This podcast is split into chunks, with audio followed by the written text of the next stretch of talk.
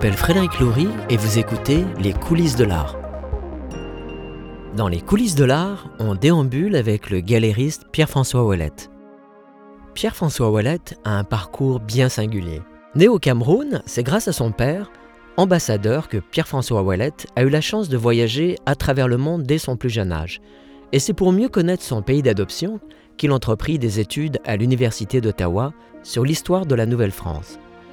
Quant à l'art, il s'est dirigé vers celle-ci de façon complètement inattendue.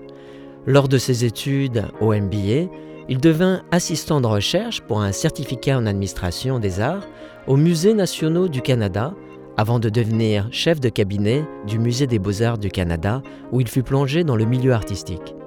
Malgré toutes ces expériences, c'est seulement au décès de sa mère que Pierre-François eut sa révélation pour l'art alors qu'il poursuivait un doctorat en administration. Il fit une pause dans ses études et devint directeur de l'Association des galeries d'art de Montréal avant d'être nommé directeur du Centre d'art Optica. C'est justement grâce à ce nouveau poste qu'il put enfin ouvrir sa propre galerie en 2001 dans un espace du centre-ville. Depuis 2016, la galerie Pierre-François Ouellette a pignon sur la rue Rachel à Montréal. Il a reçu en 2011 le prix du galériste de l'année lors du premier gala des arts visuels au Québec, et la galerie figure dans le guide des 500 meilleures galeries du monde. Alors nous voilà arrivés au 963 rue Rachel Est. On est euh, face à la galerie de, Pierre-François. Alors,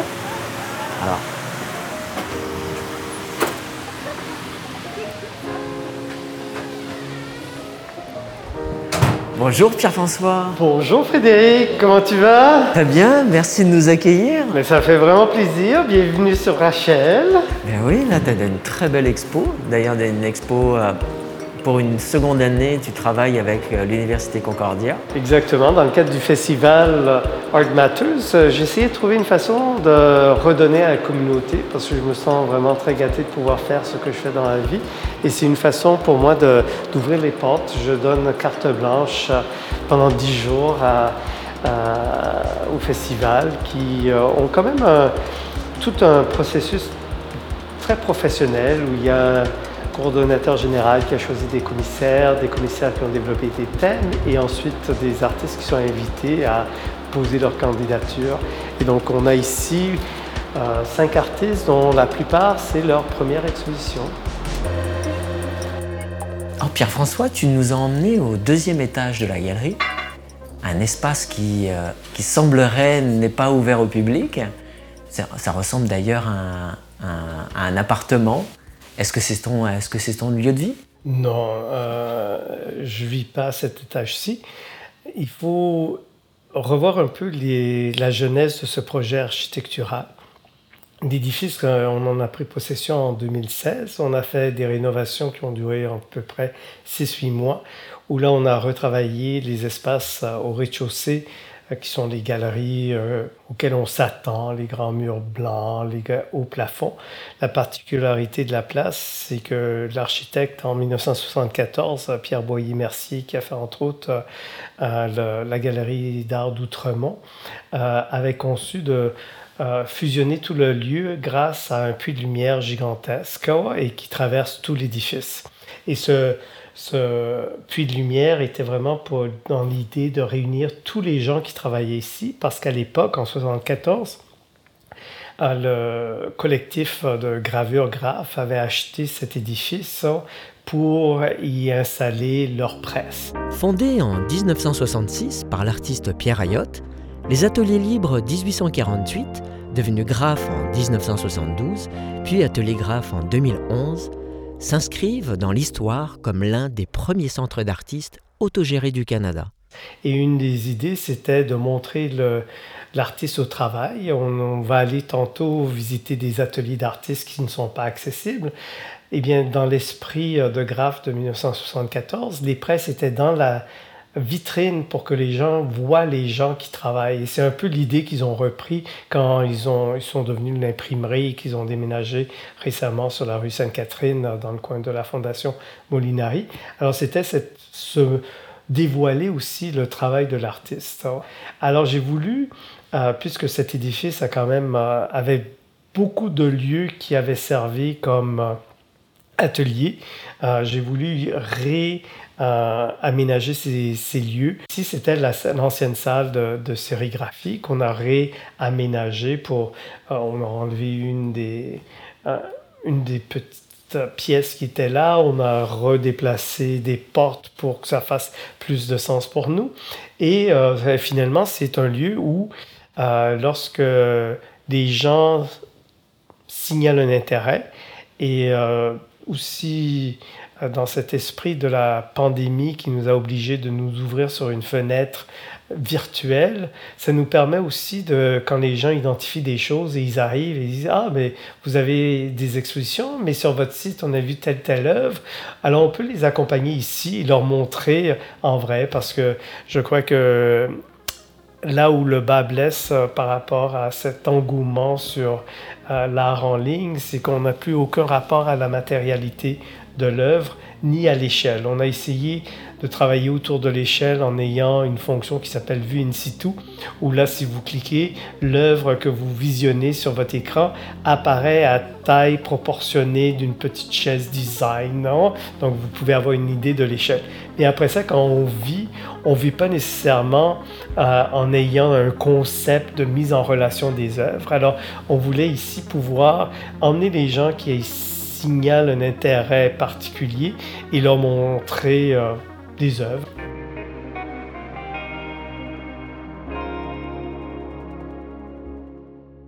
De l'autre côté du mur, il y a une vingtaine de petites œuvres. Alors donc c'est l'idée que ça n'a pas besoin d'être dans un, un, grand salon ou que ce soit dans un cube blanc comme au rez-de-chaussée. On peut vivre avec l'art. Parce que pour moi, vivre avec l'art, c'est vivre avec une vision de quelqu'un qui est passionné et qui vit euh, de l'art. Vous allez pouvoir le constater quand on va rencontrer à la fois Michel, euh, si, euh, Michel, Michel, Michel Degnaud, Steven Scofield ou Dill. Ce sont des passionnés et qui on sent qu'ils ne pourraient pas faire autre chose de leur vie. Et pour moi, c'est de, de dire, vous voulez les encourager, c'est leur vision qui vous intéresse. Oui, c'est clair que vous n'avez pas besoin d'avoir des œuvres muséales chez vous. Vous pouvez avoir ces œuvres qui sont témoins aussi de toute leur passion et de ce qu'ils font au niveau créatif. Et c'est aussi au cœur de la façon dont j'ai conçu la galerie il y a maintenant plus de 20 ben, ans, où c'était d'essayer à l'époque de faire un pont entre les pratiques d'artistes que l'on retrouvait dans les centres d'artistes ou les musées et ce qu'on trouvait dans les galeries privées.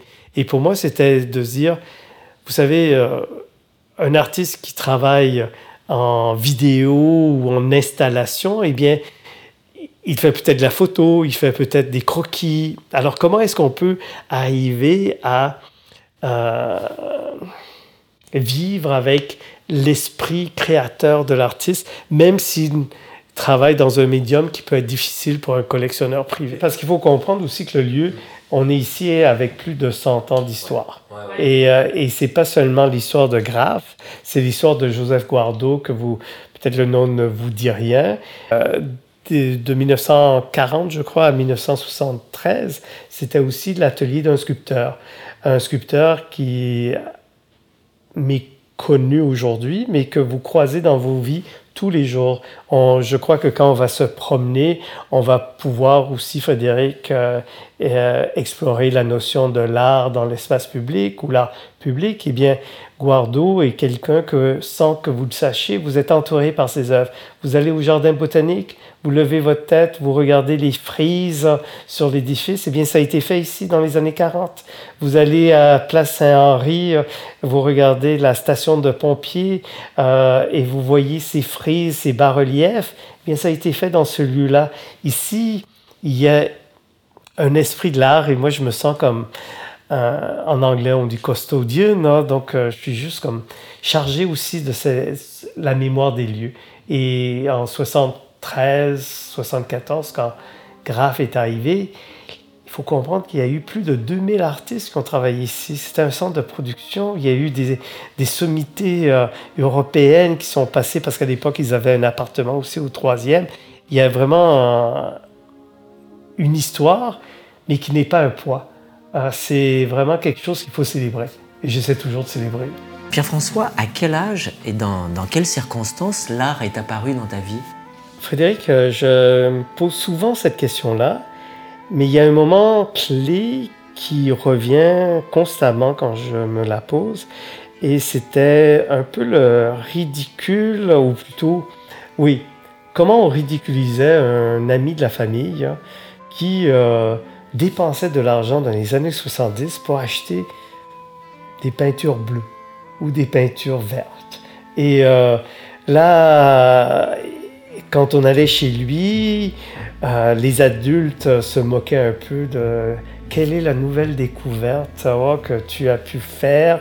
Ah, ben est-ce que c'est pas la même couleur que euh, la baraque derrière la maison de mon grand-père? Qu'est-ce que tu fais à dépenser là-dessus? Et, et, les enfants, ils nous faisaient nous asseoir devant l'œuvre. Ils disaient Regardez donc, parce que les adultes ne savent pas regarder. Hein. Et là, soudainement, on voyait des, des variations de bleu apparaître. Euh, et aujourd'hui, je me dis, je ne sais pas, j'aimerais fabuler que qu'on était en train de regarder un quantificateur de Molinari, mais j'en doute là. Les quantificateurs sont une série de 17 tableaux de l'artiste Guido Molinari, produits entre 1978 et 1979. Mais, euh, mais je me dis, tiens, les enfants avaient plus d'habileté à saisir qu'est-ce qui se passait sur la surface que ces gens qui n'étaient pas intéressés par l'art.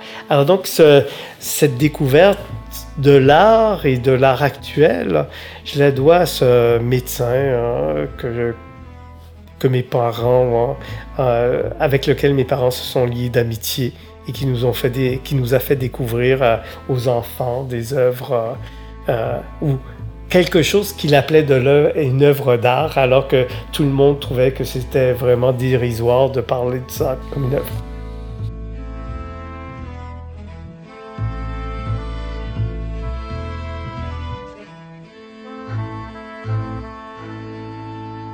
Quel aspect de ton métier préfères-tu? On ne peut pas parler d'un seul aspect, il y a deux aspects.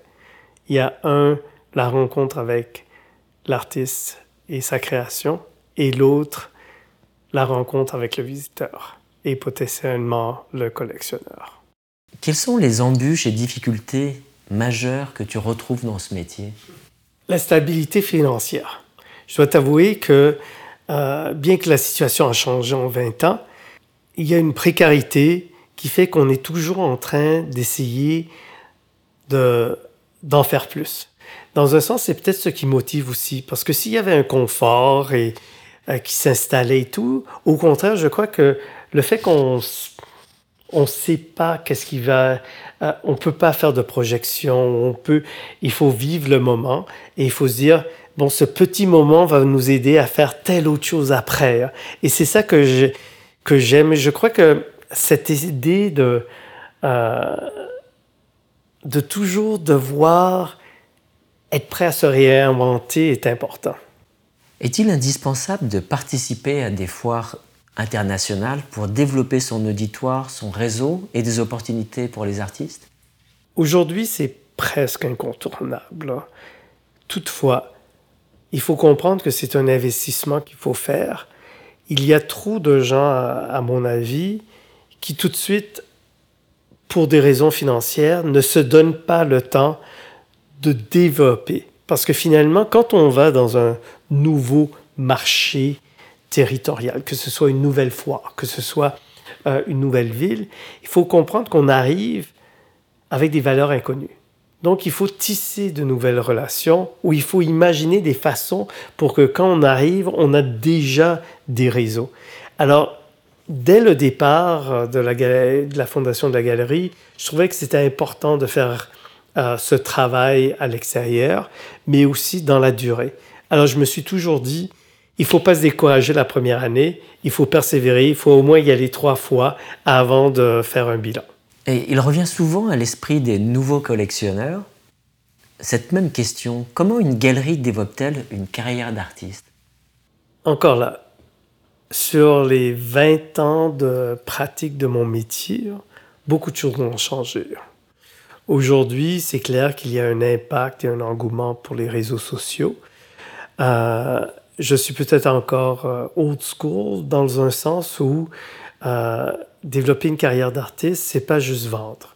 C'est vraiment s'assurer que le message que l'artiste essaie de, d'envoyer dans le monde soit reçu. Et de cette, de, il y a différentes façons. Je suis toujours un peu surpris quand les gens pensent juste aux galeries privées. Alors, il faut que je fasse l'éducation qui n'était pas nécessaire il y a 20 ans, que c'est important d'exposer dans des lieux publics, que ce soit dans, des centres d'artistes, que dans des euh, centres d'exposition. Et au fur et à mesure, les gens voient ton travail, écrivent sur le travail. Et c'est pas le nombre de likes euh, sur ta, dernière stories euh, qui va te valoriser mais c'est aussi de ce, ou le nombre d'œuvres que tu vas vendre. C'est vraiment développer ce rayonnement. Et ce rayonnement, après ça, fait des petits. Donc, euh, le, quand tu vas être vu par d'autres conservateurs, euh, par des conservateurs de musées ou des euh, qui vont te permettre d'avoir des expositions.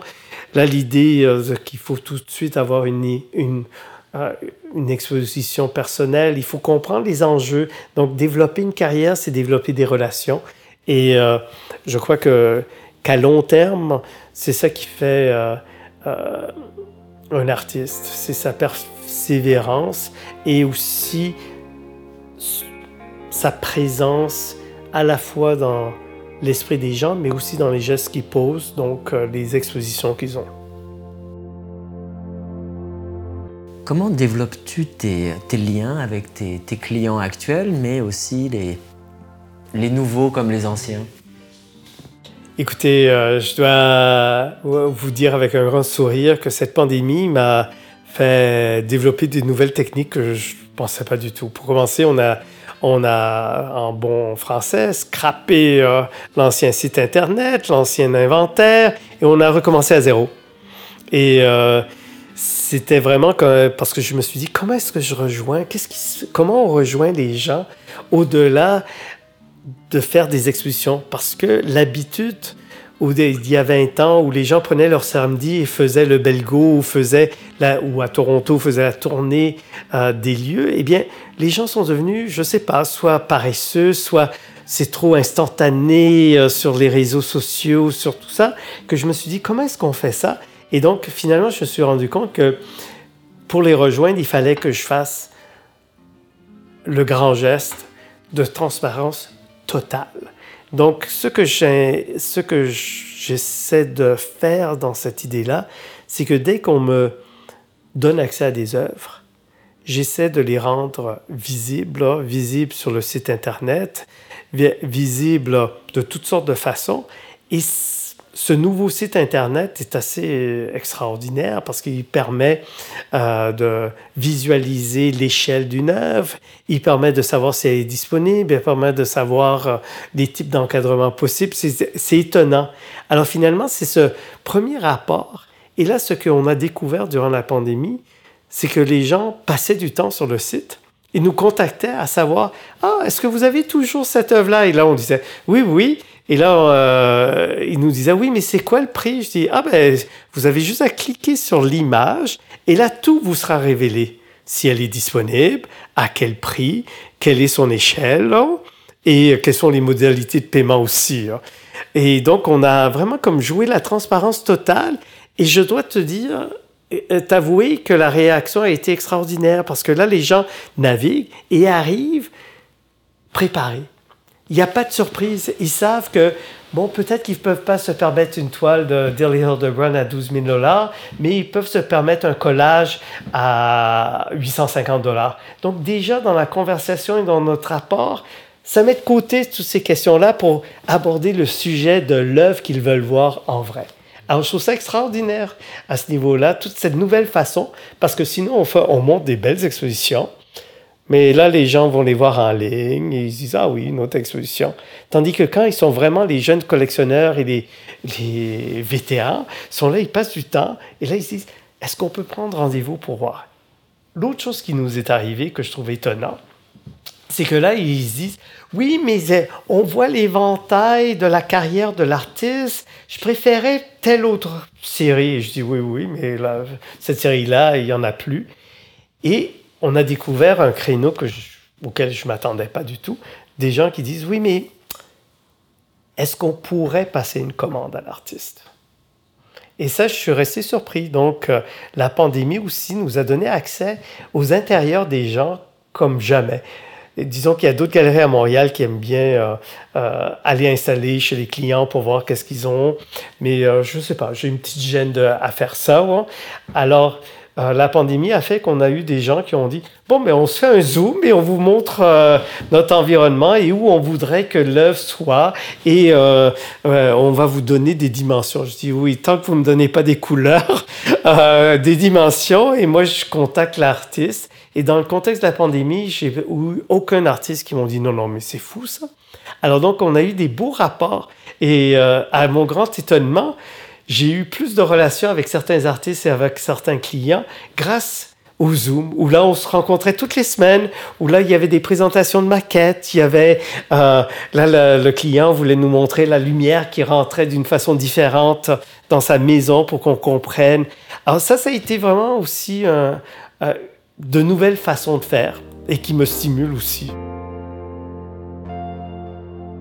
Ma collaboratrice Sandra elle-même artiste en art visuel, a une question. Quel conseil donnerais-tu à un jeune artiste qui souhaite être représenté par une galerie et comment morcer cette approche de la bonne façon? Je vais commencer par la mauvaise façon. N'approchez pas une galerie lorsqu'ils sont en train de lorsque les employés sont en train de travailler dans une foire ne vous pointez pas dans un kiosque en disant Ah, ben moi, je fais quelque chose de semblable.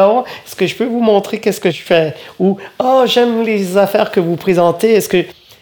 Alors, présenter un dossier durant une foire, c'est le pire moment. Euh, c'est de comprendre le programme de la galerie. Ça sert à rien d'envoyer euh, un dossier s'il n'y a pas une affinité avec le programme.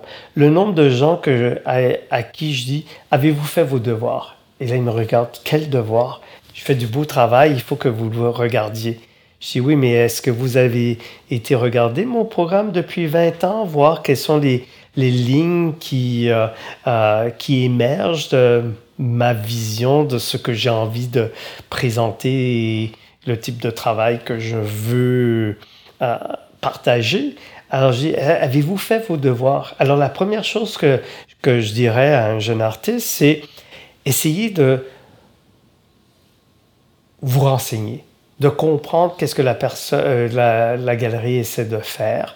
Et en plus de ça, maintenant, c'est tellement facile. Vous n'avez même pas besoin d'aller à Artex voir les vieux documents euh, ou les vieux cartons d'invitation. Artex est un organisme à but non lucratif qui vise à soutenir la recherche en art contemporain en mettant un important fonds documentaire à la disposition autant d'ailleurs de chercheurs, artistes, commissaires, conservateurs, auteurs, étudiants issus de la communauté des arts visuels. Vous allez sur le site internet de, la galerie et vous voyez s'ils sont en train de travailler avec des jeunes euh, ou s'ils sont en train de travailler avec une certaine ligne esthétique.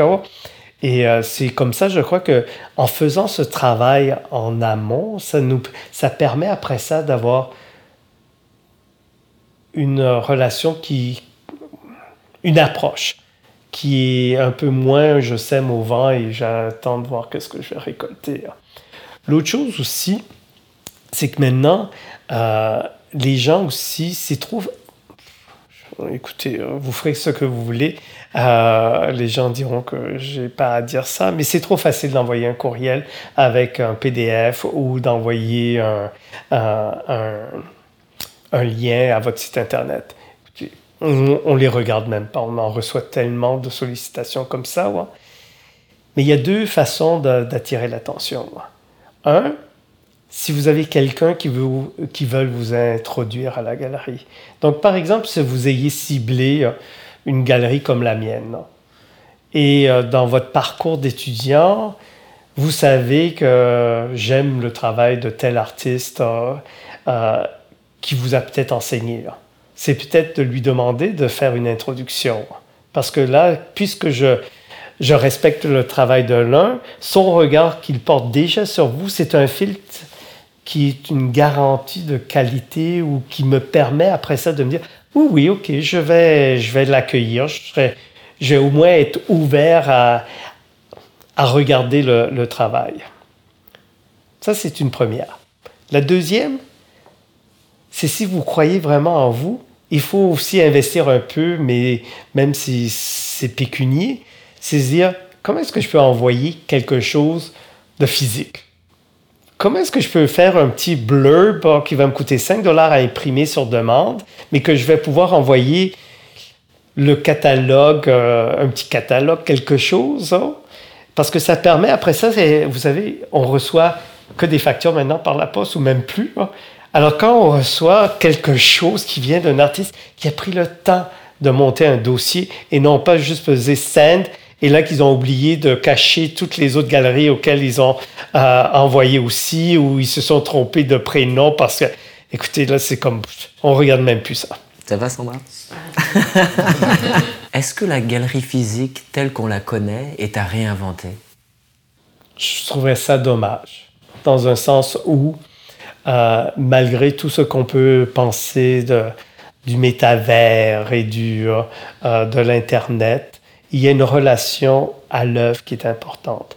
Pour moi, euh, quand je rentre dans une galerie, c'est curieux à dire, c'est pas juste l'œuvre en soi, mais c'est la mise en relation des œuvres qui vient me chercher. Alors pour moi, comprendre le travail d'un artiste, c'est aussi comprendre à travers la mise en relation qu'a fait le galeriste. Hein. Et c'est pour ça que, par exemple, il y a toute cette terminologie qui peut être un peu confuse entre le marchand d'art, le galeriste. Pour moi, euh, le galeriste a un lieu physique et euh, euh, met des objets qui traduisent des idées en relation. Qu'est-ce qui fait la force d'une œuvre? C'est que la, force d'une œuvre, ça, dépend du bagage de la personne, parce que finalement, il y a des œuvres qui peuvent être conceptuelles, mais qu'il il faut que vous connaissiez les clins d'œil qu'ils sont en train de faire à une pratique obscure euh, à Vienne en 1974. Mais en même temps, c'est comme un bon vin. C'est que quand vous commencez à boire du vin, vous commencez à vous intéresser au cépage. Ensuite, vous commencez à vous intéresser au terroir. Après ça, c'est ah oui, est-ce que c'est de la grave, est-ce que c'est de l'argile? C'est la même chose face à une œuvre d'art. Si cette œuvre vous attire et que là vous décidez de passer du temps à essayer de comprendre pourquoi elle m'attire, mais aussi qu'est-ce qu'il y a derrière, c'est ça qui fait la force d'une œuvre. Tu as un parcours, tu as un parcours qui est, très riche en événements, en décisions. Euh, tu évolues euh, au fil de, euh, on va dire, des nouvelles tendances si tu devais retenir un événement, un moment dans, cette, euh, dans ces deux dernières décennies, quel serait-il? Un moment de grande collégialité où on avait très très très peu de moyens et on avait été euh, retenu par une foire prestigieuse dans des circonstances, euh, dans des circonstances qui inhabituelles. Freeze venait d'être annoncé, donc beaucoup de galeries qui euh, fréquentaient cette foire qui euh, s'appelait Art Forum Berlin ont abandonné euh, leur place pour aller à Freeze et soudainement, une jeune galerie comme moi qui a soumis un dossier a été acceptée dans cette foire à l'époque hyper prestigieuse d'art actuel. Et là, je n'avais pas nécessairement les moyens de faire venir de grandes installations. Mais les artistes avec lesquels je travaillais étaient là en train de dire, ben nous, on va venir et on va faire des œuvres in situ. Et c'était tellement spécial parce que euh, là, je regarde les foires où là, les gens accrochent les tableaux et c'est certain que le lendemain matin, ils viennent les remplacer. Là, les artistes m'avaient accompagné et ils avaient fait in situ euh, des œuvres. Euh, ah, c'était extraordinaire. Ça a été un, des beaux moments et c'est comme ça que j'ai commencé à faire des foires et c'était comme, waouh, ce travail. Euh, on travaillait tous ensemble pour tout le monde. Et je ne vais pas nommer les artistes parce que finalement, il y en a certains qui sont très connus maintenant mais qui ne travaillent plus avec moi. Alors. mais, euh, mais j'ai, écoutez, euh, c'était incroyable. Il y en avait un qui était à Paris. Il dit Bon, oui, je vais apporter mon rouleau d'affaires dans mes, dans mes bagages. Et il est arrivé directement du, euh, de la, du train, hein, de la gare. Tu nous as donc réserver une œuvre. C'est ça, je veux, j'espère que on va voir. J'ai pas vu qu'est-ce qu'ils ont fait pour nous. On va aller dans l'autre salle. Alors Pierre, tu nous emmènes dans une autre salle cachée. Ben, euh, cachée, non, parce que j'emmène beaucoup de gens ici. Hein. Donc ça, ça c'est quoi? C'est comme une réserve? Non, c'est une autre salle de présentation. Ah, c'est une autre salle de présentation. Euh, t'es jamais venu ici? Non, jamais. Ah, mais c'est pas comme je souhaiterais que vous la voyiez. Parce que je vous expliquer. Alors, rappelle-moi ta question que tu m'as envoyée. Bah, écoute, la, question que je t'ai envoyée, qui était fort simple, c'était de que tu me décrives une œuvre qui euh, qui t'interpelle. D'ailleurs, c'est pas nécessairement une œuvre ancienne. Euh, c'est c'est une œuvre pour laquelle tu as envie de nous donner de l'information.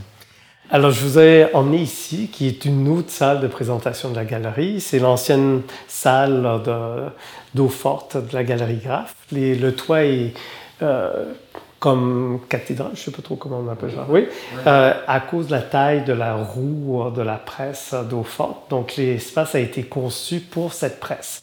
Alors, nous, on a réaménagé la salle pour pouvoir présenter des œuvres de plus grand format. Et ce que vous avez ici, c'est deux éléments d'un triptyque de Merrill McMaster. Merrill McMaster est connu pour ses autoportraits photographiques. L'artiste incorpore euh, dans ses œuvres des accessoires, des vêtements sculpturaux, toutes sortes d'éléments de performance, mais des performances de nature privée, et crée des images surréalistes avec euh, ces, éléments et des images qui sont vraiment, je pourrais vous dire, pour moi, envoûtantes et qui sont toujours question d'identité. Alors, elle travaille beaucoup sur, le, sur, son, euh, sur son héritage parce que Merrill est à la fois euh, Niue, donc euh, cri des plaines, mais aussi britannique et néerlandaise.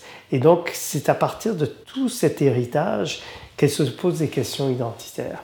Ici, ce que vous avez devant vous, c'est en, anglais, ça s'intitule Murmur.